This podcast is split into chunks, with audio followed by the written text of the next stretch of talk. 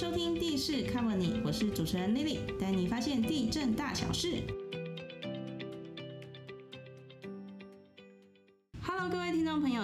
我是 Lily，欢迎收听地势 cover 你。母亲节就要到啦，今天我们这一集呢，我们就不要来聊地震，我们要聊一下职场上的超人妈妈，还有我们也举办了一个母亲节的抽奖活动，我们准备了五个奖项，非常实用的五个奖项，要送给听众朋友。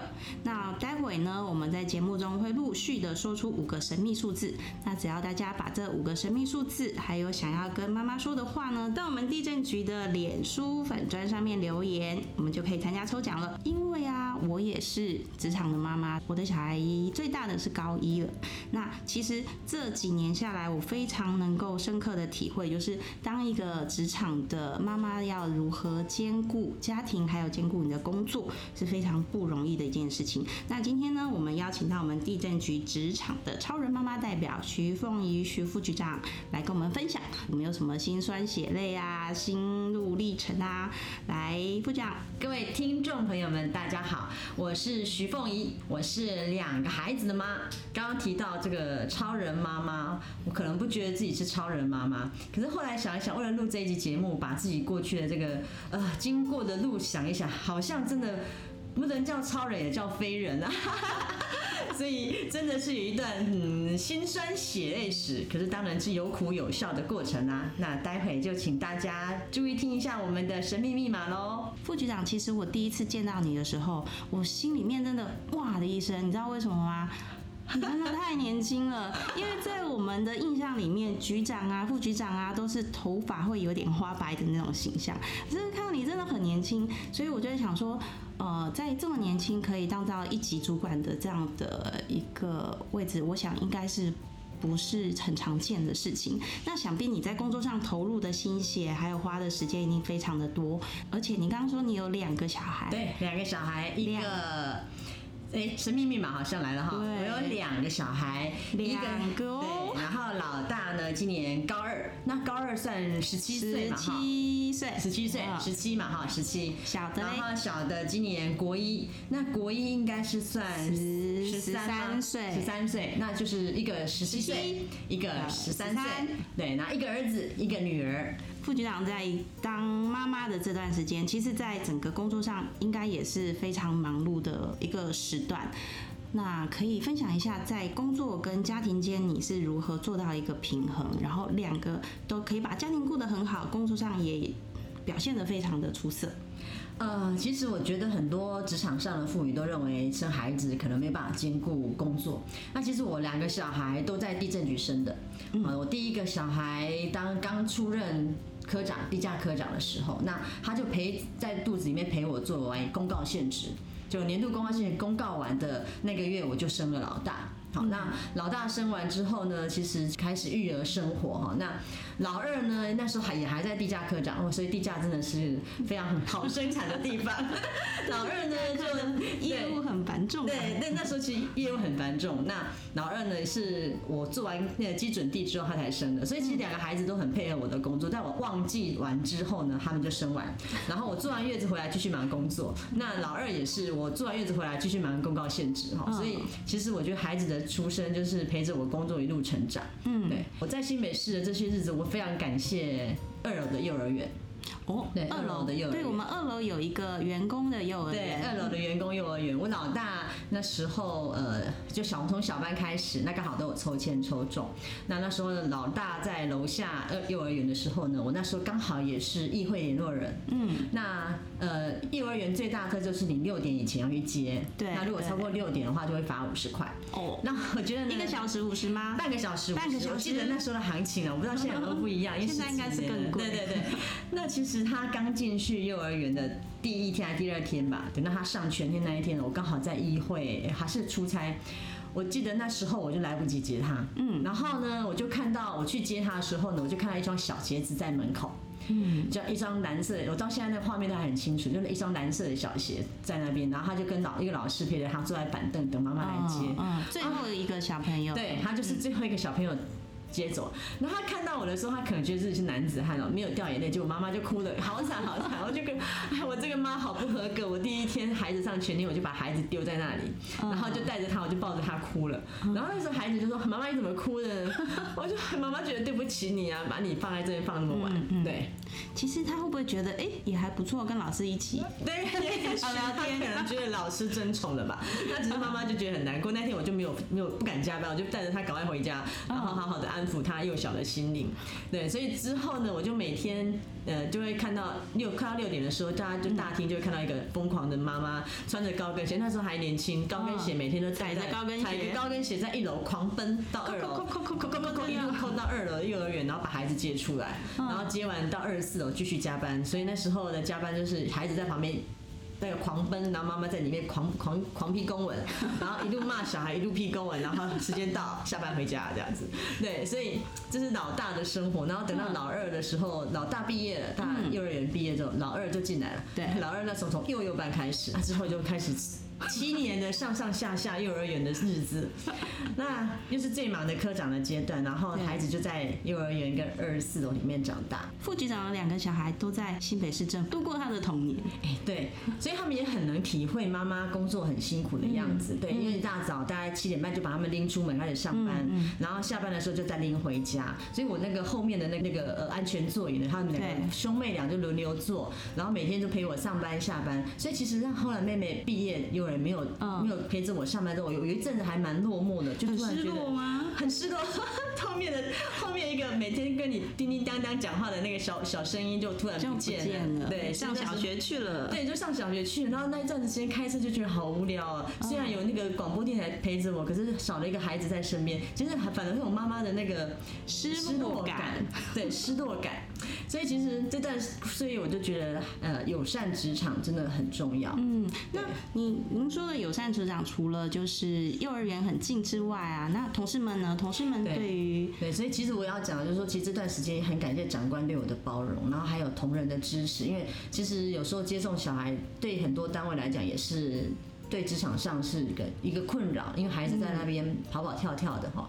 可是其实对我们这些妇女朋友们来讲，尤其是妈妈来讲，这真的是一个很大的一个留让我留在新北市最一个很大的主因呢，因为它可以让我减少两边奔波的那个对接小孩，对接不到心有多急呀。对对对，我想每一个妈妈都是一样，孩子在外面读书的时候，如果他有什么状况，真的需要一个。友善职场来对我们包容，所以我很感谢那那所有的长官给我支持，然后也同仁也给我支持。有时候我来不及六点接的时候，他们就会诶主动啊，有些同仁会说哎帮我接送，或者是他们会回头说哎科长六点到了，你怎么还在这里？所以就会互相提醒。所以我觉得这个友善职场对妇女朋友真的很重要，对对，所以非常感谢这一路来在职场上给我的支持。那当然，另外还有神队友。哦，神队友是您的老公吗？哎呀，他就别讲了，他的神队友 就是他的妈，我的婆婆。其实我真的觉得我婆婆是我在育儿过程里面最大的神队友，对她就是。在我来不及接小孩的时候，或者是需要应酬啊，晚上需要来不及的时候，或是出差的时候，我的婆婆只要一通电话过去，她就会帮我无无条件的支援，甚至愿意从新庄啊，大家公司来板桥帮我接孩子，啊，或者是我把孩子丢回去，她就可以随时帮我支援。所以我觉得，呃，职场的友善跟家里面的神队友真的很重要。所以，嗯，真的很感谢我婆婆在我带小孩的这段时间给我的支援。对，嗯嗯，真的真的有神队友，不管他是谁啦。可能老公，嗯，对，这个就不用提了。但是有个好婆婆，或者好妈妈，或者是呃有家人的支持，有家人作为后盾，对于职场女性来说都是非常重要的一个事情。真的，真的，不然这一路走来会很孤单。对对，嗯，在育儿的过程里面，你也有感受到那种育儿的压力，就是可能会半夜会起床。哎，我觉得我当妈妈哈有一个特色，因为我是乡下小孩，然后我妈妈给我的教育就是，因为一个好女人总有一天要嫁人，所以我从小我妈妈的要求就是，女生要进厨房帮忙，然后女生就应该把家里面服侍好，然后所以我我我是看着妈妈的背影长大，因为我妈妈就是三餐一定会把三餐料理好，嗯，然后不管中餐、早餐、晚餐，你回家随时就是一桌菜在等着你。对，所以我觉得我当妈妈的，最基本的要求就是，就算我来不及煮，也要把三餐都准备好。嗯，所以我就觉得孩子一定要在我面前吃完早餐才可以出门，然后晚餐只要他回来，不管是我用买的或用煮的，我一定要把餐点放在他们桌上让他们吃。那呃，就因为这样自己莫名的要求，就我儿子上高国中时候呢，他因为六点半要出门，对。那我觉得我要早一点起床做早餐啦、所以有一次呢，在在他刚开学没多久，我突然半夜就惊醒，半夜？对，半夜？半夜几点？半夜三点，三点，三点，凌晨三点醒过来，大家睡得正香的时候，对，那我就三三也来当个神秘数字好了。这个三都没有很重要三哦三三三哦，三三点的时候呢，嗯。我就冲到厨房开始开瓦斯，然后开始要准备，因为那那天早上我要煮呃味噌汤面，所以我把味噌汤前一天晚上，哦对，前一天晚上已经把味噌汤煮好了，然后我就开始准备把汤。呃，加热，然后开始煮面，要下面。对那那时候我三点惊醒的同时，我先生起来尿尿啊。他 起来上厕所，我们不要讲那个，他起来上厕所，他就看到一个疯狂的女人呢，那个睡眼惺忪在那边开瓦斯，然后开始准备煮面。我先跟我说你怎么了？他以为我梦游了，然后我就跟他说不是时间到，我要煮早餐，因为那时候已经对早餐，因为五点我平常五点多起来，也天也就是蒙蒙暗，那那那时候也冬天了吧，那蒙蒙暗，然后就准备要煮早餐。他跟我说现在三点，你要煮什么早餐？我才知道原来我被自己吓醒了。就是那种一定要做好妈妈角色的那种压力，对让自己让自己从梦里惊醒过来。醒过来，我觉得我早餐时间到了。对，我要起来煮早餐了。对，所以我觉得 这种压力真的很大。煮饭这件事情，嗯，我其实我小孩曾经跟我提过，说别人的小孩有带便当。哦那时候我就很语重心长的跟他说：“妈妈真的什么事都可以做，就是不能帮你准备便当。”为什么？好，为什么？因为妈妈会因为好胜心，会因为要让你的便当好看，会拼了命的跟便当搏斗，所以千万不要让妈妈准备便准当。备便当，但是我的小孩没有要让我带便当啊，因为他说学校的营养午餐比妈妈煮的好吃。啊，没有没有，他们一直明示暗示我说同学都有带便当，然后我就跟他说这件事情妈妈不能答应你，其他都可以，不要让我带便当。副局长提到，就是说你现在两个小孩，一个是高二，一个是国一，其实都已经进入那个青少年的时期。那怎么样跟一个青春期的孩子相处呢？有没有什么诀窍或是秘籍？其实没有哎、我觉得我我们家老大儿子、他比较是暖男型的，暖男他我觉得他我没有特别感受到他的青春期。没有完全没有叛逆期这件事情吧。我儿子顶多会生生闷气，嗯然后呢，他一早起来，他也很主动，就是时间到了，他就是起床上学，他也不太有起床气。嗯，然后你把他叫醒之后，他就吃一次早餐就出门了。那有时候可能觉得早餐不合口味，对那还是会把它吃完，就有点小小闷小小闷气，然后就出门了。然后每天晚上呢，我之前呃今年以前晚上我都会等他睡觉的时候跟他 kiss good night。哇，大家可能很难想象我家的七岁生男孩欸每天被妈妈偷亲的感觉。然后愿意给妈妈亲，这还是一个不简单的事情。呃，我很享受啦。对，然后后来因为他他也越来越来越有有升学压力了，然后他每天又很晚睡，所以妈妈已经撑不了那么久，越来越需要睡眠了。那我现在晚上就是把妹妹弄好之后，就是跟她说，哎、你妈要睡了，来转过来一下，然后我就把她硬转过来亲一下，然后我就说，哎，啾咪，妈妈睡了，然后就去睡了。然后所以我不太觉得儿子有叛逆期。嗯嗯，那女生呢女儿哈，可能就真的会会觉得看到自己小时候的影子。哦，原来也是个叛逆的少女。对，我觉得，我觉得我看到女儿好像看到自己的影子，嗯就会比较多的小脾气。嗯，对，然后跟妈妈，我那时候小时候我自己想一想，好像我跟妈妈在叛逆期的时候，好像也比较多的不愉快。嗯，对，就会很多像早餐啊，就会闹着早脾气不吃早餐。嗯，对，我们家小时候是很传统，爸爸一定要吃饭的人。那我是从小不爱吃饭的人，所以我妈妈早餐呢以前都要特别去菜市场帮我买什么蛙桂啊、葱油饼啊，然后其他不一样、不同于。不要不要那种米食，对，不是传统的那种饭跟菜的部分，所以我就会因为早餐跟妈妈闹脾气。但我女儿好像也蛮明显有这种状况的，这要怪谁呢？有时候想想，这一切都是报应 啊。所以女儿也会有，女儿比较有一些小情绪。嗯，对，嗯，我在想说，小孩其实也十几岁了，那我的小孩也也是差不多这个年纪，我们都当了妈妈，当了十多年，啊，快二十年了，也小小的有一点资深了。哎，二十二十。是我们最后一个神秘的数字二十哦，好，二十年，嗯，快二十年，快二十年，这样怀孕生她怀孕的这个过程，真的真的差不多二十了，快二十了，对，那现在就是你再回头看，就是哎，你回想自己小时候跟妈妈相处的时候的一些过程，干嘛干嘛干嘛的，有没有一些话想要跟妈妈说呢？我觉得我怕我这一集节目我最怕录的就是这一趴哦。我的妈妈在十五年前走了，十五年前，如果是五十几，我妈妈五十八岁就走了。嗯，那如果算一算，哎，今天的这个录影的时间刚好是她满十五年的时间，嗯，农历，啊，真的。对，那其实我觉得跟妈妈最大的遗憾就是相处的时间有点短。嗯，对，那就像刚刚提到，我是一个小叛逆哦，青春期的时候也是跟妈妈比较多的冲突。那因为妈妈都是，也许我就觉得她，她可能觉得跟我相处的时间不够久，所以她把她所有的。想法或经验都在短时间交给我，所以她从小对我要求也比较多。对，就是妈，就传统妇女的那种观念。嗯，对，对于女孩子对的要求，对女孩子的要求多，所以我从小就是要进厨房帮忙的。对，就是传统女性的这种思维，就是觉得哎，女生应该要学，以后要嫁人，这些都要会。对对，所以其实我觉得我们这一代的女性已经算是比较幸运的。我们妈妈那一代的妈的女性就是很艰苦的那一个女性，然后如果到我们阿妈那个年代，她们就更坚硬，她们是以男人为。天，那我们的妈妈也许会反抗一下。现在我们看男人，哎呀，就算了吧。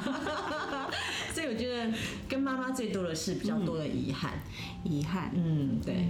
那听说妈妈是因为癌症过世。而且在你刚生完小孩的时候，对我妈妈是在我老大生完。其实我我我跟妈妈相处最久的时间，可能就是我老大回去坐月子的时间。因为我后来高中就到外面去读书，然后大学又到台北来。那毕业之后又在台北就业，然后没多久又就之后又在台北结婚，所以跟妈妈的相处时间就变得很短。那老生老大的时候，我就回乡下坐月子，回妈妈家坐月子。那妈妈也觉得放心，我们也喜欢跟妈妈在一起。嗯，那时候他就突然暴瘦啊，对，突然整个人都瘦下来。对，那我那时候一直很自责，说可能我回去坐月子让他太辛苦，太辛苦哈。对，所以也没有注意到他的身体状况。然后后来他就出了一些，就马上大概一岁多，我儿子一岁的时候就发现有癌症的状况，所以就开始医院呐，然后陪他度过化的那段阶段。嗯，那其实也是我妈妈在临终前跟我说，哎，你一定要再生一个女儿。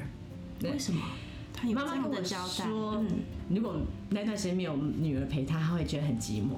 嗯，对，所以她说没有生女儿会很遗憾。对，所以我觉得也许这是妈妈对我最大的肯定，就是我觉得她有陪我，有陪她走过这一段，然后她也对女儿的爱也是这样表达，所以我就觉得有点遗憾。然后所以呢，后来很努力的再把女儿生到的时候，我也觉得啊，是妈妈赐给我的礼物。嗯，对，所以我觉得这种。当妈妈之后的感觉会更想念妈妈，就尤其像我看到我女儿，就哎呀，真是看到我小时候的翻版。也许妈妈就是来告诉我，真的那个女儿来告诉我，你小时候就是这样对付你妈的。可是因为也是因为这样，我跟女儿也很亲，因为就觉得哎，想到妈妈就想到女儿。有时候听到那个江蕙那一首那个老好香哈，最后一个说。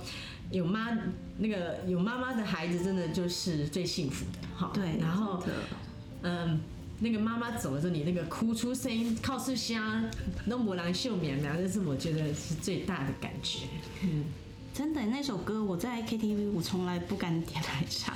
啊，对我如果想妈妈的时候，我就会特别想要听这首歌，是我好香。对，所以。在母亲节这时候，当然也要不要讲他这么感伤啊哈，就是觉得就是因为就是有苦有有笑嘛哈，就当妈妈就是我们自己当妈妈之后，就更能了解当时妈妈的心情。对，那所以其实就是觉得有妈真的是最幸福的一件事情。真的要把握妈妈在身边的每一天。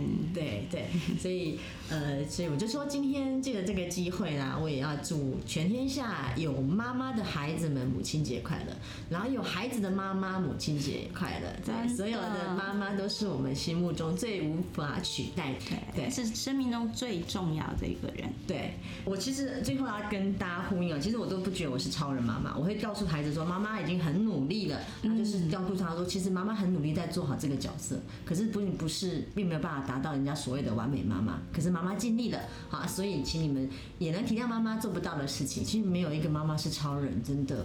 所以还是希望各位孩子们都爱爱你的妈妈。她妈妈不是万能的，可是妈妈会愿意为你们付出很多。各位亲爱的妈妈们，大家母亲节快乐！母亲节快乐！母亲节快乐！祝天下妈妈母亲节快乐！平行一次啊，我们节目里面刚刚有提到的五个神秘数字，然后把这五个神秘数字，还有想要跟妈妈说的话呢，通通都把它写到我们地震局的脸书粉丝页上面，就可以参加抽奖。那我们的奖品非常的实用，相信如果你抽到奖，送给妈妈，妈妈也会很开心哦。那我们今天就谢谢副局长，然后谢谢大家，也谢谢大家。那如果大家喜欢我们的节目的话，记得给我们五星好评，还有订阅，继续关注我们的。粉丝团跟我们的 Pockets 地势 Cover 你持续给我们新北地震加油，谢谢大家，谢谢，拜拜。